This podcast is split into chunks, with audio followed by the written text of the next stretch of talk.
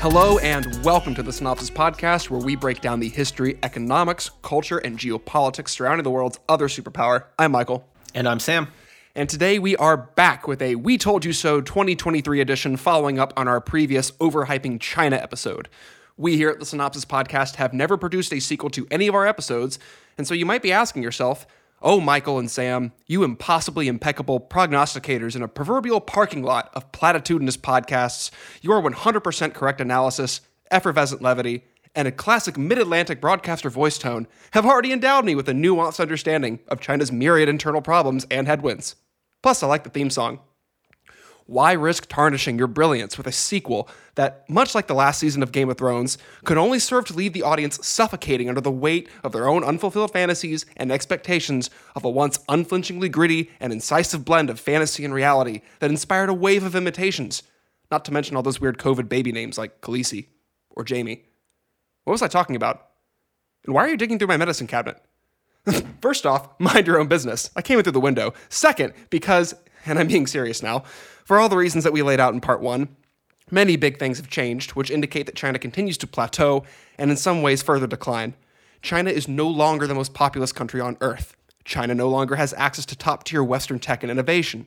China's levels of foreign investment have declined by over a third since COVID. China now has the fastest aging workforce in the world. And perhaps most significantly, the Russian invasion of Ukraine has shocked the West into a massive military rearmament campaign, to say nothing of China's immediate neighbors like South Korea, Japan, and Taiwan. The halcyon days of China's demographic dividend are now, by the CCP's own admission, well behind it. And we at the Sinopsis Podcast argue that these circumstances threaten to lock China and the United States into a classic Thucydidean trap, making the risk of a violent confrontation more likely, not less. And we are morbidly excited to share all of this with you today. Right. So, as Michael mentioned in the intro, this is the first sequel, uh, direct sequel episode that we've done of the Sinopsis podcast. So, particularly in the first half, we're going to be making reference uh, a lot to some of the themes and ideas and concepts that we covered in the last Overhyping China episode. Uh, so, you know, I'm going to give one disclaimer once at the top right now. We highly encourage you to take a listen to that episode first, as uh, we will be glossing over some of the more in depth details as well as making reference to it. Uh, so, if you would like, please pause the audio right now and go do so. With that said, let's get right into it. One of the first topics we discussed extensively in that episode is the demographic crisis that uh, Michael made reference to in the intro. Um, so, what is going on there? Due to decades, uh, four decades of China's one child policy enactment by the CCP, China at one point in time had very favorable demographics, but these are now coming to a close. Uh, a very illustrative factoid um, that occurred in the intervening time since the last episode was that India overtook China as the world's most populous country at the 1.4 billion people mark. Now, do these numbers, you know, a few, few hundred thousand here and there, really make a difference on the world stage? No, but it is um, a great example of the declining population challenge that China is now facing. Uh, China's official replacement rate, the number of people um, out for every two in, so you know, mom and dad need to have at least 2.1 kids, um, two to replace them, and then one for good measure uh, because unforeseen events happen. Um, you need a replacement rate of 2.1 just to sustain a population.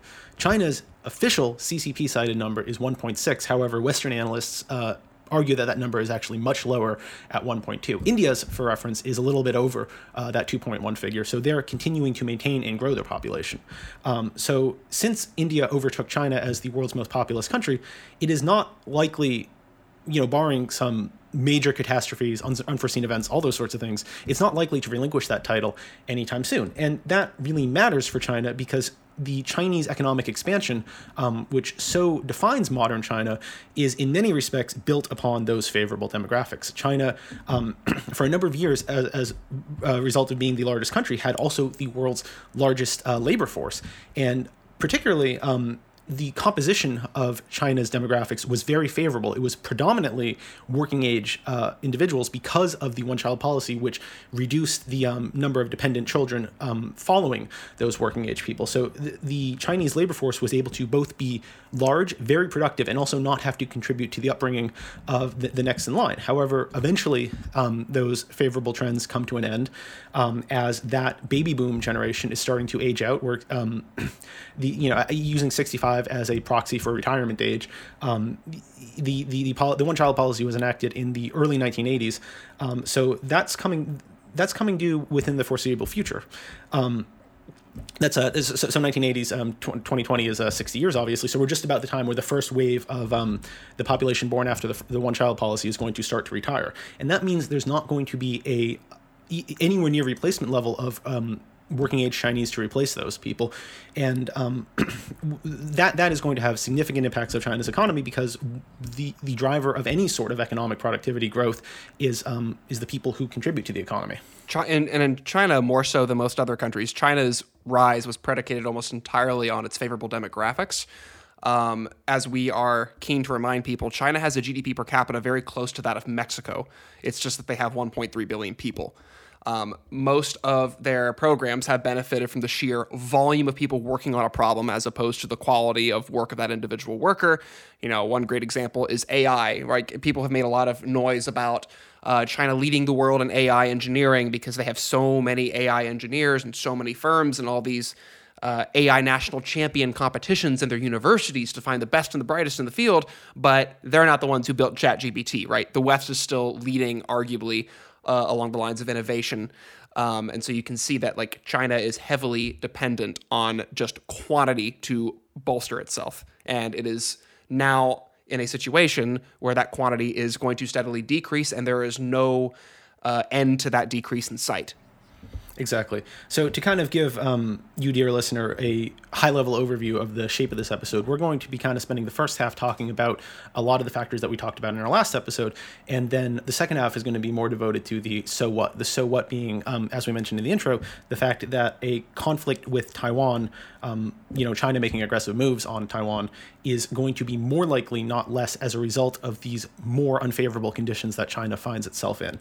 Um, so, what? Uh, so, so let's um, let's discuss that in the context of the demographics. There's kind of two main takeaways from my perspective on this. One, um, China was happy to bide its time and hide its power. Um, you know, the great Deng, Deng Xiaoping quote, um, when it thought it was a growing power. However, as China can all of a sudden see its decline on the horizon by virtue of its incredibly unfavorable demographics coming down the pike, it means that what was previously a very risk conservative country, which was happy to wait, um, you know, as it as its power continued to grow, is all of a sudden um, facing a, a closing uh, time frame where it can act to make moves. So that's one element, um, and that's going to be that that that element is going to be a very consistent theme uh, throughout all the factors that we're talking about. The second one is that in order to conduct the expansive military operation that trying to retake Taiwan would be, you're going to need a lot of bodies to throw at that problem. You know, look at the Russian invasion of Ukraine. There have been tremendous Russian casualties, and the fact that Russia has been able to continue its assault on Ukraine has been driven in large part by the fact that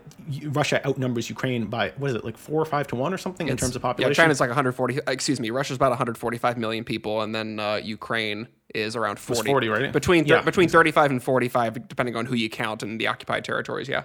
Exactly. So you, you, know, so one of the reasons Russia was able to sustain those enormous losses because the population base was so much larger than that of Ukraine's, and, and the same can be thought of, um, you know, with an invasion of Taiwan. The difficulties of a naval lift, naval lift, is something that we've covered on this podcast, and suffice it to say that there would be tremendous casual uh, Chinese casualties if they were to attempt that invasion. So. Um, you know, you need to have the bodies to go do that. And as those bodies are aging out of fighting age men, um, that becomes also uh, more difficult for China to launch such an invasion. I agree. Um, if you feel like we've covered this sufficiently, we could maybe pivot over to the economy more broadly now. Absolutely. Um, yeah, no, I think that's I think that's good. Um, so another thing that we talked on last time is the state of China's economy more generally. Obviously, demographics uh, play a role, but that's not to say that demographics is totally destiny. You can have a um, aging, shrinking society. Look at Western Europe, Japan, and still be tremendously prosperous and economically productive. Um, obviously, it helps if you have uh, good demographics, but it's not it's not a total requirement. Um, but the problem with China is that coinciding with their demographic, their, their upcoming demographic decline, China was already facing economic headwinds regardless of that. Um, the fact and figure I found um, in doing research for this episode that I really like and I think really exemplifies the problems China is facing is that in the years from 2010 to 2019, which excludes you know excludes the effect of COVID and everything, um, China's GDP growth rate declined from 10.6% in 2010 to 6% in 2019. And it was, which is both a, a market decline as well as a steady and consistent decline. Over that time period, there was only one set of years where that trend reversed, which was in 2016 to 2017, the growth rate shot up from 6.8% to a whopping 6.9%. Wow, you know, 0.1% increase more. Um, so China's economy is slowing. And again, so much of modern China and both the international and internal conception of China is really predicated on that economic growth. Now, there was never an explicit contract with the people by the CCP, but I think there's within popular conception there's the idea of a grand bargain between the CCP and the Chinese people, which is we, the CCP, will deliver you economic growth, and you will deliver us political power and um, you know a, a, a, autocracy, um, stability, you, you know, more or less. Stability, exactly. Yeah, um, one party rule, all that sort of stuff. And you know, I, I, think that's a relatively easy deal for the populace to make um, when things are good. Like, okay, fine, we're not. You know, think about it. Um, in terms of U.S. elections, like the number one predictive factor of whether or not a president gets reelected is the state of the economy. I believe like six, like you know, six months prior to um, the election, and so you know, if if you're if you've gone from like fishing and farming villages to glitzing skyscrapers within the span of one or two generations within China, yeah, you know, whatever issues you might have with the party, you're happy to let them keep running things because it seems like they've done a good job. Like you personally have the lived experience of your uh, station in life dramatically improving. Um, but as that's coming to a close, um, you know, for a multitude of factors, which I'll uh, get to in a second after I let Mike jump in, um, you know, that's coming to a close, and uh, that's just going to that, that's both another headwind facing China generally, but also, um, you know, get, uh, the the the bullet point would be that you know there's, there's a quote that I really like, which is steel wins battles, gold wins wars. And in order for China to launch the naval lift that it would require to, to overtake Taiwan, it's going to have to have a lot of um, money to do so, you know, to, to purchase and then repurchase equipment and munitions, all that sort of stuff. I think the point that we're trying to emphasize here is that China is going to face a crunch in terms of its priorities. Um, it currently spends a tremendous amount on things, not just its military, but construction pro- projects all over the country and in other countries. The whole Belt and Road Initiative, right? It's kind of Xi's brainchild. Uh, but there's also the matter of internal security, which almost like bleeds into the lines of what we would consider the proper military. We'll touch on that later. The big thing that's changed or shifted since we last covered this topic is the intensification of the embargo on technology and knowledge, uh, specifically things like think the CHIPS Act that Biden passed fairly recently. Uh, this is basically cutting, like shuttering the flow of goods and know-how between the West and China. Um, again, China does not have a great track record of innovation and pioneering the next big thing in technology. They tend to rely on other markets to take that first step. It's not to say that they never have, it's just that that's typically how it goes. And uh, a lot of new things have come into place that are going to make it much more difficult for China to get its hands on things like basic semiconductors or things like uh, like recently they um, they put on some sort of a exportation embargo for like rare earth metals like germanium to the United States, like ignoring the fact that you know, I think 90% of the world's silicon is in North Carolina. like, I'm not sure how you're going to build a computer without lots of silicon, but um, that is uh, the big thing that's changed to me is like the amount of foreign investment in China has completely dried up almost. It's like literally 30% drop since COVID. Um, and added to that, the the model of China's economy was predicated on lots of people and thus having lots of cheap labor and infrastructure. And the price of Chinese labor is, I think, increasing more rapidly there than any other place in the world, partially by virtue of their shrinking population. It's just basic supply and demand. Uh, but, and, and, economic success. And um, economic success. So, so you, you, touched on one thing that I want to expand upon more, which is the um, declining foreign investment in China, because that's that's a good kickoff. I, I sort of hand waved the um, declining Chinese growth, and I want to expound on some of the factors that is driving that. Um, one is demographics, which will stop hitting at some point, but not now. Um, but another thing is the fact that the business climate in China, both for internal uh, you know Chinese companies as well as foreign companies has become a lot worse under Xi's premiership. Um, you know, in terms of foreign companies, there's been a lot more interference by party officials in terms of the how companies are able to do business, and for a long time, you know, China was not only was the world's manufacturing hub not just because of the fact that there were so many people available to do the work, but because of the very favorable regulatory environment. Sure, you might have to bribe some low-level officials, you know, to get your factory set up, but once you did that, you know, as long as you you know pay your patronage and everything, you're pretty much let off the hook to do whatever you want. Now, um, there's a lot more party commissar party commissar commissars. Um, I can't say that. Um, you know, kind of looking over everyone's shoulder, making sure that um, you know companies are acting in accordance with Xi's directive, and, and let's talk about that. Um, you know, I talked about the bargain of growth for power with the CCP and the Chinese people, but Xi has upended that by really making um, CCP control of China's economy a premier point on his economic management of the country. He's perfectly willing to sacrifice economic growth in order to shore up the party's political power by not letting there be rival see economic power centers within China. A great example of this is the tech crackdown and the disappearance, uh, however, you know, not brief, couple months of uh, Jack Ma. You know, this this is like if the U.S. Um, government abducted Jeff Bezos for, for three to six months and then you know had him read basically a forced confession apology upon resurfacing, saying, "Oh, I will never you know go against the U.S. government again, never speak out," you know, which, which is actually a better analogy than I even thought of because he Jeff Bezos owns the Washington Post, which is you know um, typically critical of at least half the administrations in power. Um, so, and, and that, that's not the point being that's not a sound economic move. If you want, you know, for, for economic growth, you really need stability, predictability in the rule of law, equal treatment, all these sorts of things.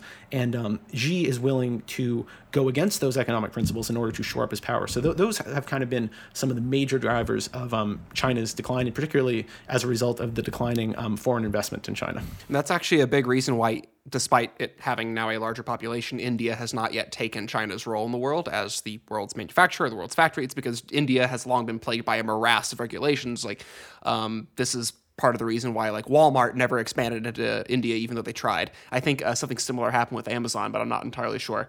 Um, but yeah, these regulations do have a very significant effect in companies deciding when and where to invest.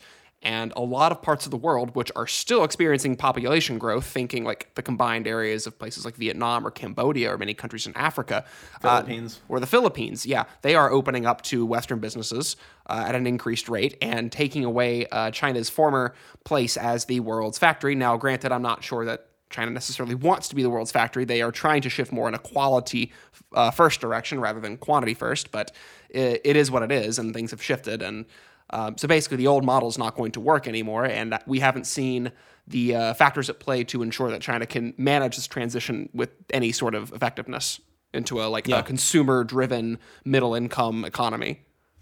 Exactly. So, um, in recognition of these headwinds, remember that uh, over 10% GDP growth, uh, you know, over 10 years ago in 2010, uh, the CCP is now targeting a modest 5% uh, annual growth rate for 2023. And um, that, you know, the United States would love to grow at 5%, but it also has a significantly higher base than China. Um, you know, if you're doing 2% annual growth on a 50 uh, GDP per capita population versus 5% on a 10% GDP per capita growth, it'll take 55 years, give or take, for um, the second country to overtake the first. And that's well beyond the, you know, and at that point, demographics will hugely factor into um, you know China's ability to sustain that growth and and, and you know I, I, we'll, we'll, we'll lay down our claim right here kind of in the middle which is a poor writing if you've been to a you know college writing seminar. But one of our theses theses for this episode is that we're going to come out and say it that we predict that as a result of all these factors that we, we've already talked about and will continue to talk about we expect some sort of serious action within the South China Sea within the next five years. Um, and you know that's well beyond that 55 uh, year limit for China to overtake um, the U.S. given given the, the, growth rates that I just mentioned. Um, anything here? Otherwise, I think we can head over to just a quick update on the real estate sector, which we touched on last time. Go for it. Okay. Um, so you know the first two topics uh, that we discussed have been kind of negative on China, so we're going to be fair and um, you know level-headed on this podcast and say there was on the last episode, um, we talked a lot about the uh, housing crisis within China, as well as particularly the firm Evergrande, who was going through some very acute troubles at the time. Um, and since then, uh, things have not played out exactly as badly as we or perhaps some other Western observers were thinking. Um, the property sector, as a result of significant uh, government largesse, to be fair, both in terms of reducing uh, the regulatory requirements on their balance sheet as well as um, uh, central bank accommodative monetary policy. Um, but there's not been the wave of property failures in China that I think a lot of people were expecting, a la, you know, the, the housing crisis, housing crisis in the United States around 2008. You know, this is a little bit more than a dead cat bounce, where um, the, the, great line about stocks is anything will drop from, and anything will produce a bounce if dropped from a high enough distance. But you know, for the major cities within China, the property sector is starting to rebound. Um, a figure that I found in doing research is that sales rose 44% year on year uh, within the 30 biggest cities, um, and the the housing price generally rose in 65 out of 70 cities, um, the let's, biggest cities in let's China. Let's pause and remind people why this actually matters in the first place, because yes. how this might just sound like typical real estate news. Real estate is a much bigger deal in China than it is in the United States, than it is virtually anywhere else in the world. Virtually two thirds of household wealth in China are tied up in some sort of second or third home purchase because people treat uh, these newly constructed apartments and homes as an investment first and a place to live second. It is the modal way of saving your money and stashing your wealth in China because they don't have a stock market that they believe in and they just virtually don't have any other avenues with which to save their money. And so there's actually, I think, more second homes being purchased than first homes in China. So it's it's a really really big deal in the Chinese economy, and a collapse of that a la Evergrande would have been a very big deal. That's why we're bothering to hit it again, and it is significant that we have not seen a complete collapse. Um, I don't think that's what we were predicting, but I think we both expected it to be a bit more dire than it turned out to be. In fact, Evergrande is still on its two feet although it was I think it was propped it, up. It's in bank yeah. in bankruptcy in uh, bankruptcy restructuring Fair right enough. now, I believe. But yeah, no, it's um it's not totally defunct. You know that, that's a great point, and um thank you for giving the explainer. Um, the, the, the big thing about the, the real estate sector, and to be fair, this is the case in other countries that your home is a tends to be uh, a big store value. But even for most people um, in the United States, if you own a home, you probably also have like a 401k, you know, some stocks on your own. Maybe you bought some meme stocks, you know, bought some Tesla, whatever. Um, that's not really the case in China. Um, and particularly, so, so, this ties back into the demographics that we're to, the drum that we're to be keeping on banging this episode. But, um, you know, one of the issues with uh, China is that it doesn't have the social security um, system, you know, comparable in the United States or other in Western countries, um, there. So, so the the store of value um, in the assets that people buy over the course of their lives, which in this case means housing, it, it needs, for the most part, right now, it needs to be able to um, afford those people's retirement uh, in, income for retirement into perpetuity, basically. Um, so, it like imagine you know you're one of those baby boom population who's just on the edge of retiring, and all of a sudden basically your entire portfolio drops by 50% because of the or, or, more because of this housing crisis. That's going to cause tremendous instability um, within china because all of a sudden you know there, you don't really have anything to fall back on and you're going to the government like what am i going to do? And um, you know that sort of uh, discon- like economic dislocation for ostensibly a you know communist uh, country uh, it's not it's not unsustainable because it's not um, you know, who knows what will or might or will eventually ever bring the CCP down, but it's not, it's certainly not helpful.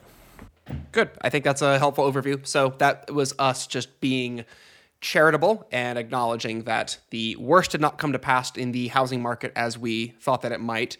Um, but there are a few other important line items to address, uh, things that have changed since we last recorded. Uh, and I think the really big one is that Xi Jinping was confirmed for his third presidential term in March of this year. Uh, this might seem like a given, given most people's um, impression of China as being some sort of an authoritarian, you know, one man dictatorship. That has not really been the tradition in China. They've actually been quite averse to that style of rule. Post Mao. Yes, post Mao.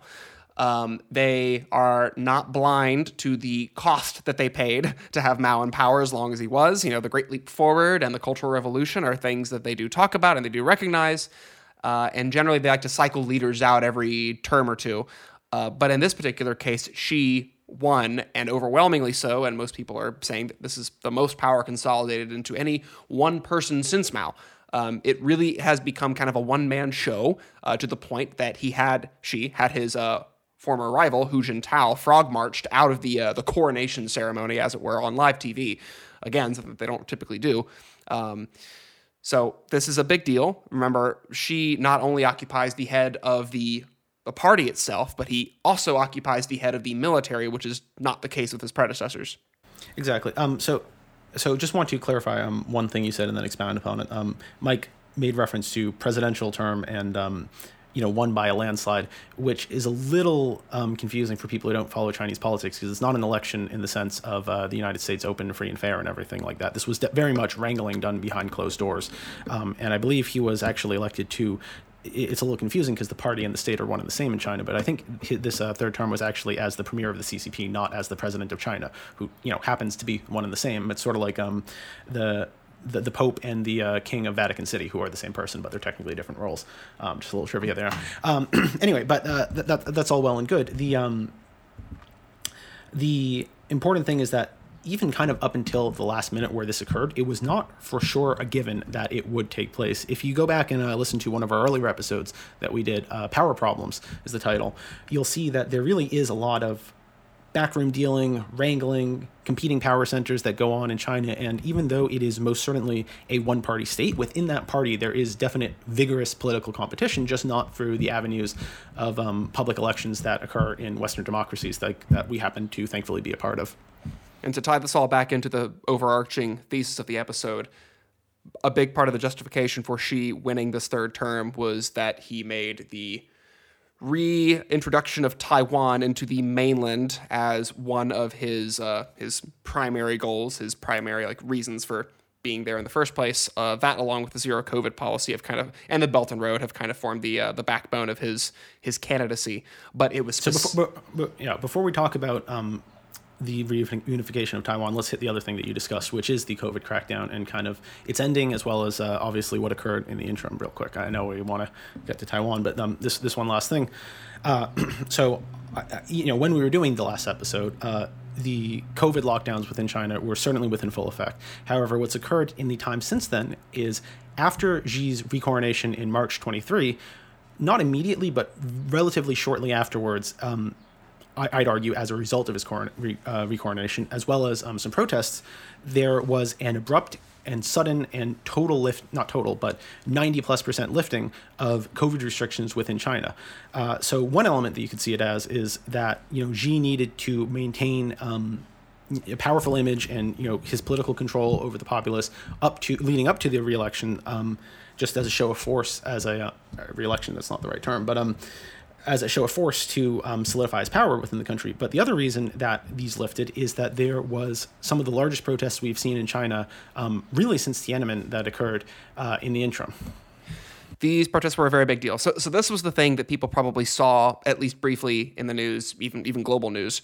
Um, there were the Uyghurs that died in the apartment fire. They had been welded in and not allowed to leave due to COVID restrictions, and that ostensibly was the spark that set off these uh, this big wave of student protests, again, the likes of which we have not seen since the 80s with Tiananmen Square. Um, this was, you know, in concert with some other protests that were going on at the Apple factory, like the, the, the really big Apple factory where the where the workers went on strike. But it seems like uh, uh like it seems as if relations between the people and the government reached a boiling point, and they the people finally decided to try their luck going out in the streets and voicing their opinion. Um, I want to be careful as characterizing it as the people because really these were a lot of highly animated, probably highly politicized students who went out in the streets. What was truly unprecedented about what they were doing is they were calling for the downfall of the CCP. They were calling for democracy. They were at some point holding up blank sheets of paper to symbolize the fact that they weren't allowed to speak. Uh, these are types of public movements that we have not seen in China. And a lot of people, part of the reason that I wanted to hit this section was is that um, I think a lot of people have misinterpreted the rise of these protests as a sign of internal Chinese weakness. And even though like we're kind of hitting that really hard in this episode, the fact is the protests didn't go anywhere really. Like they did result in the lifting of these restrictions, and that's what's interesting about them. The CCP bent sort of, but they did not break. Every single one of these protesters, as far as we know, to a man, has been apprehended and tracked down. It's just that the government was quiet and bided their time uh, while they were doing it instead of making the uh, mistake of publicizing this the way that they did with Tiananmen. Exactly. So let's um let's kind of drive a couple more of those points further. Um, the first one is that regarding protests, it's not like there are never protests in China. That's what you have to understand.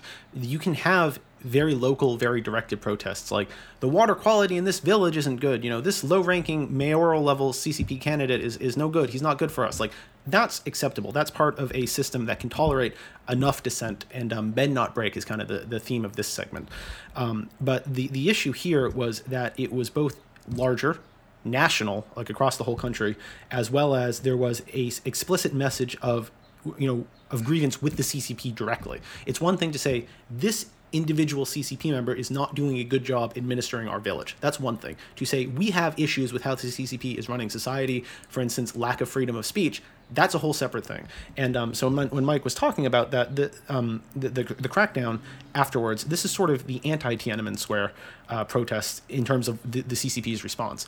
In Tiananmen, obviously, there's the very famous image of Tank Man, you know, this guy standing against the column of tanks, threatening to roll them over. Um, very public uh, show of force by the CCP to squash the protests. Here, it was the opposite. It was much more Gestapo covert like, where due to um, China's you know, ter- impressive and terrifying internal surveillance technology, they were really able to track those who attended the protests who were agitating against the CCP.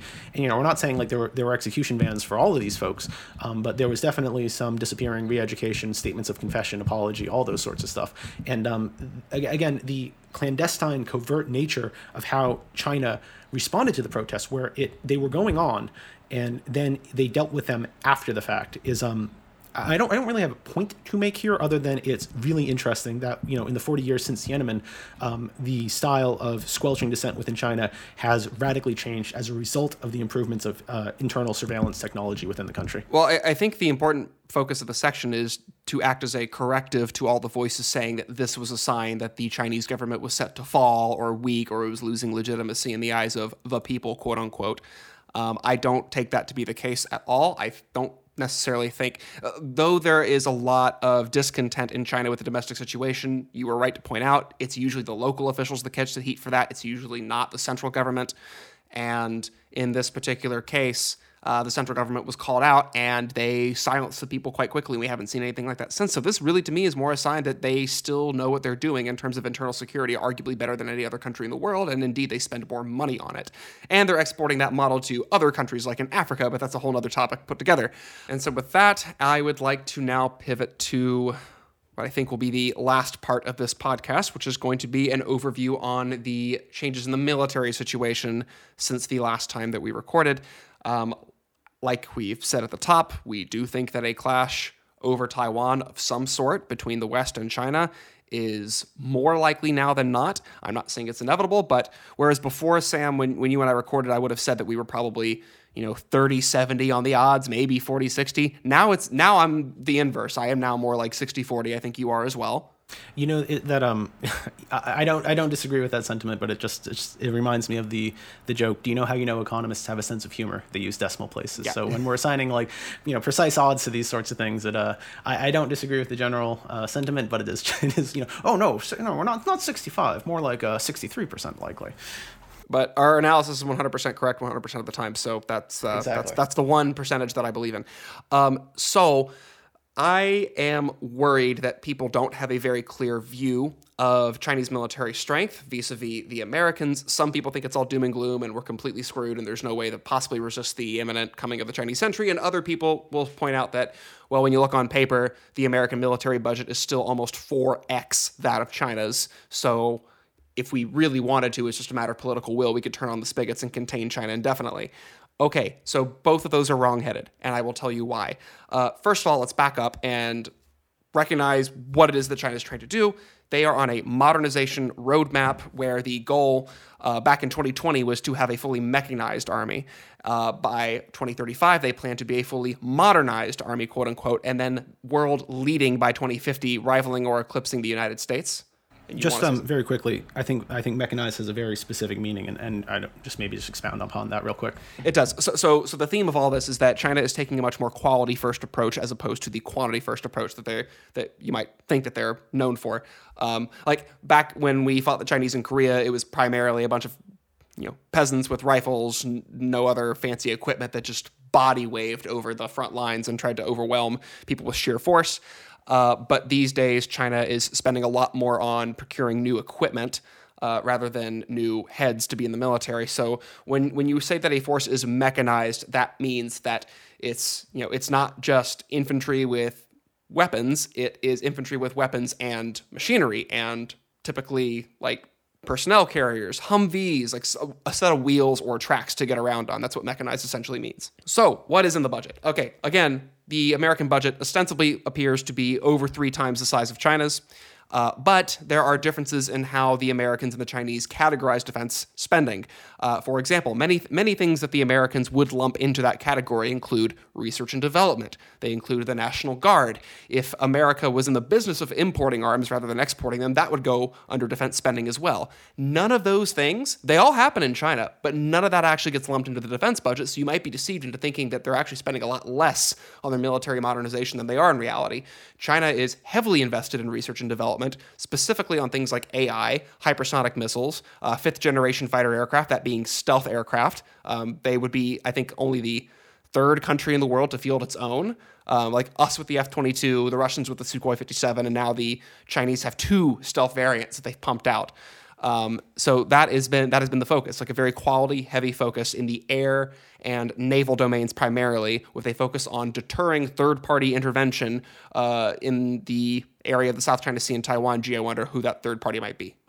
Exactly. So let's um let's take a step back because although Mike um you know your military knowledge far surpasses mine and probably any listeners on this podcast can definitely get into the weeds on these sorts of things. So like let let's let's take a step back and be clear about what China's objectives are. We've talked about them in this podcast. It's to reunify Taiwan. And um, just as a little background, the Taiwan is in such a precarious position because it occupies two key elements within China. One, there's the political dimension that I think most people would be more familiar with, which is here is a prosperous Western, democratic, um, liberal country for all intents and purposes directly across the sea from china um, it is chinese its people came from mainland china and it's taken a totally radically different model from the ccp so allowing that to exist is a it's it's a existential political question for the CCP because it shows the Chinese people living under the CCP's rule that there is an alternative model that's that exists that might be better than what they're under. So that's number one. Uh, the second is that there is a geostrategic element to it,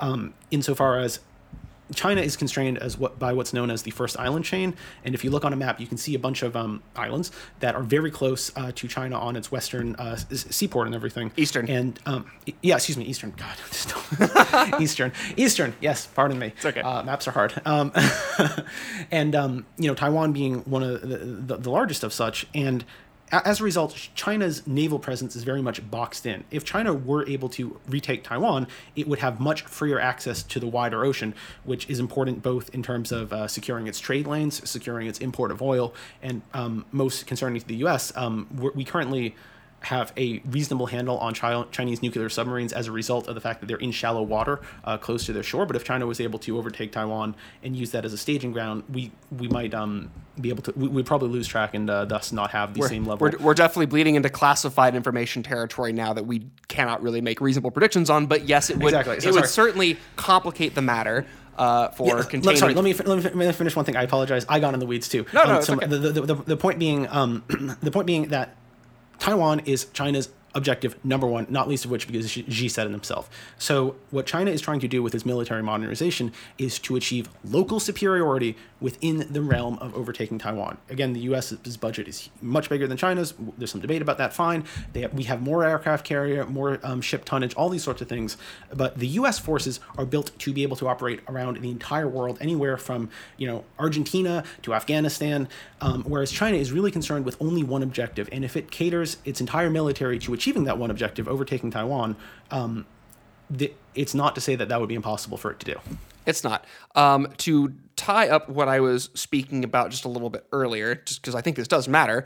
Again, when you factor in all those things that I was mentioning before that don't get lumped in as defense under under the Chinese defense budget, when you add that all up, it it balloons the Chinese defense budget by almost 35 to 45 percent. So it's significant given that we're already dealing with a uh, like a 3x differential between China and the United States, and so all of that is being targeted to exactly what you're saying local superiority that's the big deal they have they are making a force you know specifically catered to denying the Americans space in the air and at sea to operate the way that we want to operate, the way that we would need to operate without a contiguous land border there. Um, so that is, I think, the the TLDR, and we can get into some more specifics if you want to, like. Um, let me just let me just like highlight some more like some final points for scale on this issue. Like when it comes to the to the like the budgets and comparing like for like things like the island building campaign that China has been embarking on. Remember they're building they're literally dredging up sand and coral and creating bases in the South China Sea and unilaterally claiming it Chinese territory like right up against the the likes of the Philippines and Vietnam right in their territorial waters. And they're stationing missiles they're stationing aircraft they're building landing strips they're building deep water ports in these areas. None of that And they're claiming it's not for military use. and they're yeah, none of it none of it gets claimed on their defense budget. And th- this is like 14 different islands that they've literally built. Like that's expensive.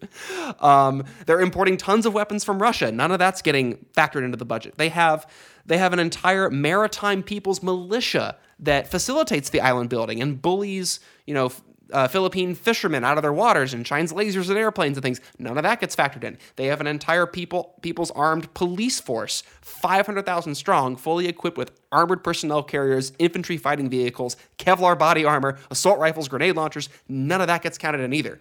So this is like a very significant 35 to 40% chunk, and all this stuff has utility and specific use during wartime, and they plan to use it if it comes to that. So this is an important accounting error that I want to correct. Um, and, and one one more point on that as well. Um, you know, if you look at Mike's done a great deal breaking down uh, where that money's spent, but another thing to consider is that a lot of the U.S. military budget goes towards people. Pensions, pay, all that sort of stuff. Whereas in China, as Mike was discussing, a lot of that budget is going towards building up the stockpiles, whether it's ships, artillery, weapons, munitions, all those sorts of things. Um, so when a war breaks out, like you know, it's great that the VA has a pension, but I mean, that's not going to help your fighting prowess. So you can't compare these budgets like to like. China's doing um, what it sees as necessary to, again, in our estimation, overtake Taiwan within the next uh, five years. Retake.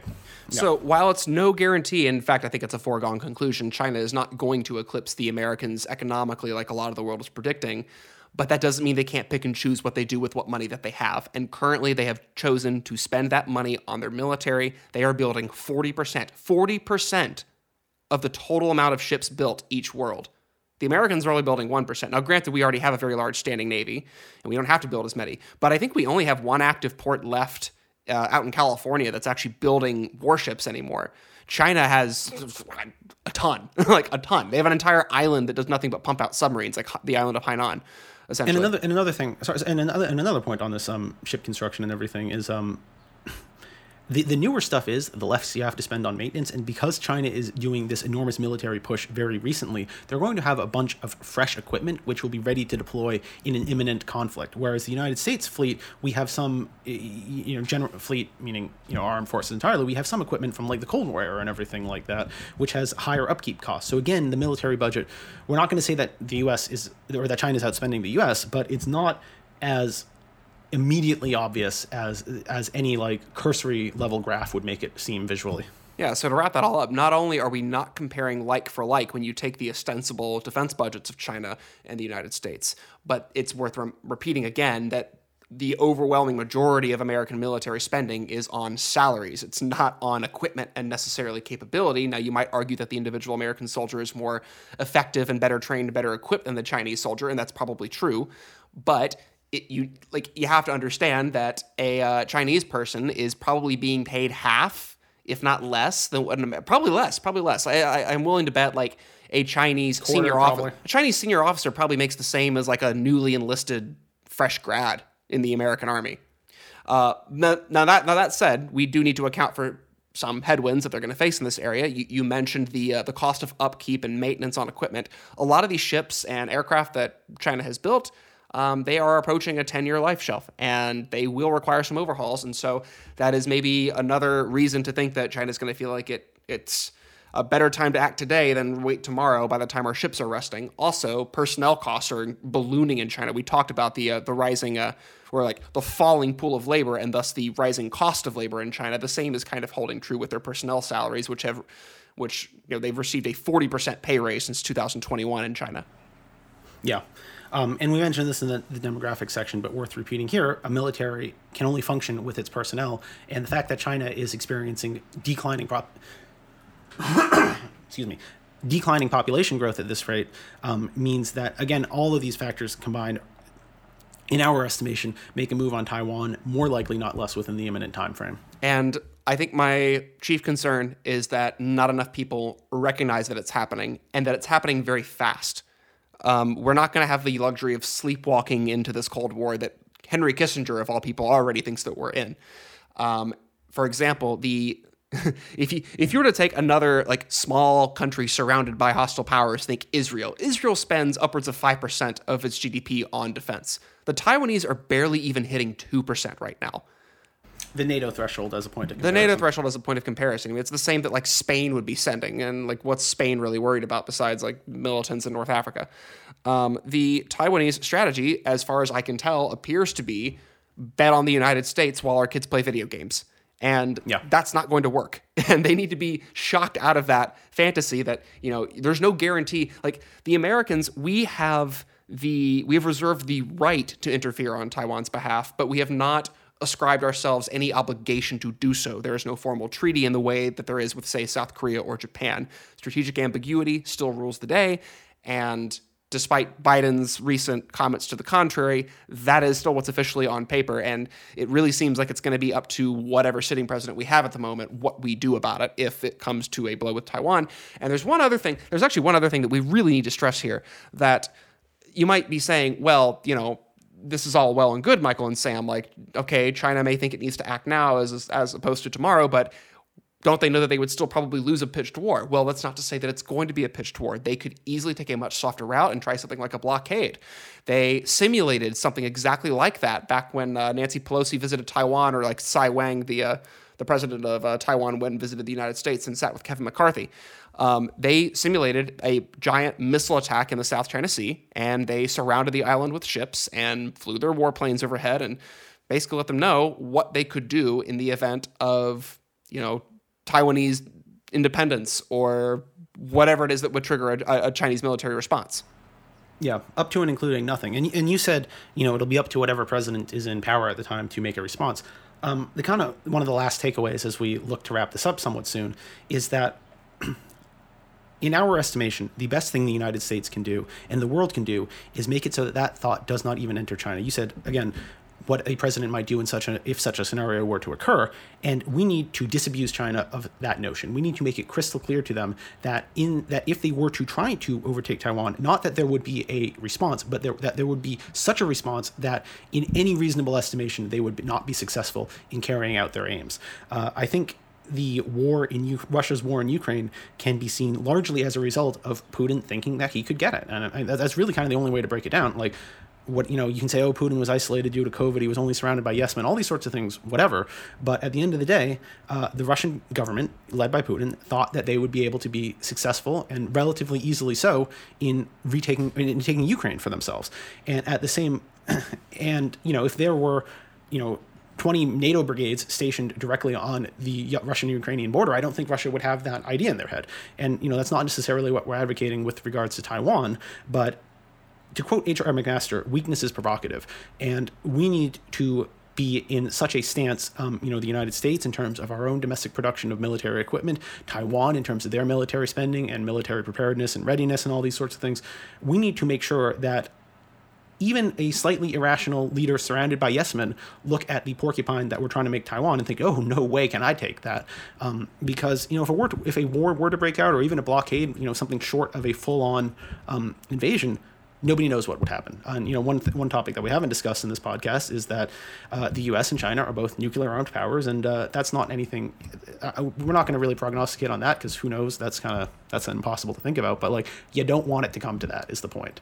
You really don't, and you really don't want it to start in the first place. It there is no Ukraine strategy set up for Taiwan. There is no land border if Taiwan were attacked, it would be virtually impossible to, to resupply the island. It's too close to China. China has too extensive and sophisticated a missile and area denial bubble around the area. Like mo- again, most of the money that China has spent on new kit has gone to uh, like hypersonic missiles and anti-ship precision guided missiles and it, what, sorry, go ahead. Well, just sorry, one one sentence on that. Like, it's important for people to keep in mind that Ukraine has an enormous land border with NATO, and one of the reasons that Ukraine has been able to sustain its defense um, is that we have been shepherding them munitions through like Poland, for instance, which Russia cannot strike as Poland is a member of NATO. There, There is no equivalent obviously- for Taiwan, yeah. Exactly, exactly. So we need to. The, the point being that we need to make sure that if China decides to get Buck, we have all the munitions on that island, on the island, prior to their invasion, not after it. Yeah. We have to act preemptively, not reactively. Yeah, there would not there would not be time to adapt in a scenario like this. It needs to be done preemptively.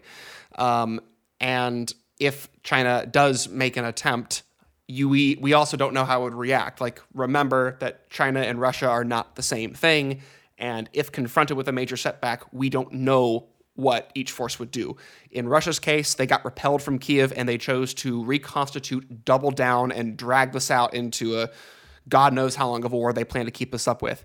We might a lot of analysts are predicting that you know this would be a swift air and naval engagement and you can't drag that out over too long of a time period. But we could be wrong about that. You don't know that this war is going to look like the last one. There's nothing to say that if china loses its entire naval fleet it doesn't then start mass producing you know naval drones the- of the style that the ukrainians are now producing at a much cheaper rate and just overwhelm american convoys with like these suicide boats. Things like just scenarios like that. Drone swarms in the air. Like china owns dji which is producing all the drones basically that you see in the ukrainian conflict right now. Ukrainian war excuse me.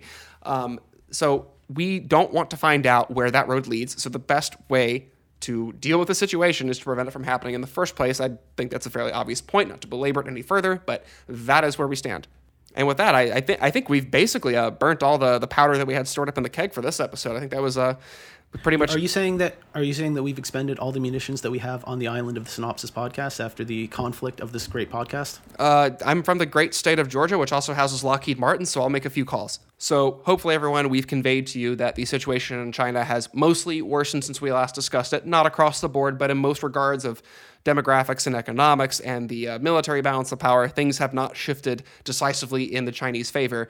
And despite what you may think, we believe that that actually makes it more likely that they're going to act sooner rather than later. If we can no longer convince China that tomorrow is a better day to act than today, we have lost, or at least we have gotten to the precipice of something really terrible that we don't want to think about. We are in a second Cold War, and you do not get a choice whether or not that is the case. It is what has happened. And uh, do you have any other? Yeah, we want to make sure that that Cold War does not turn hot.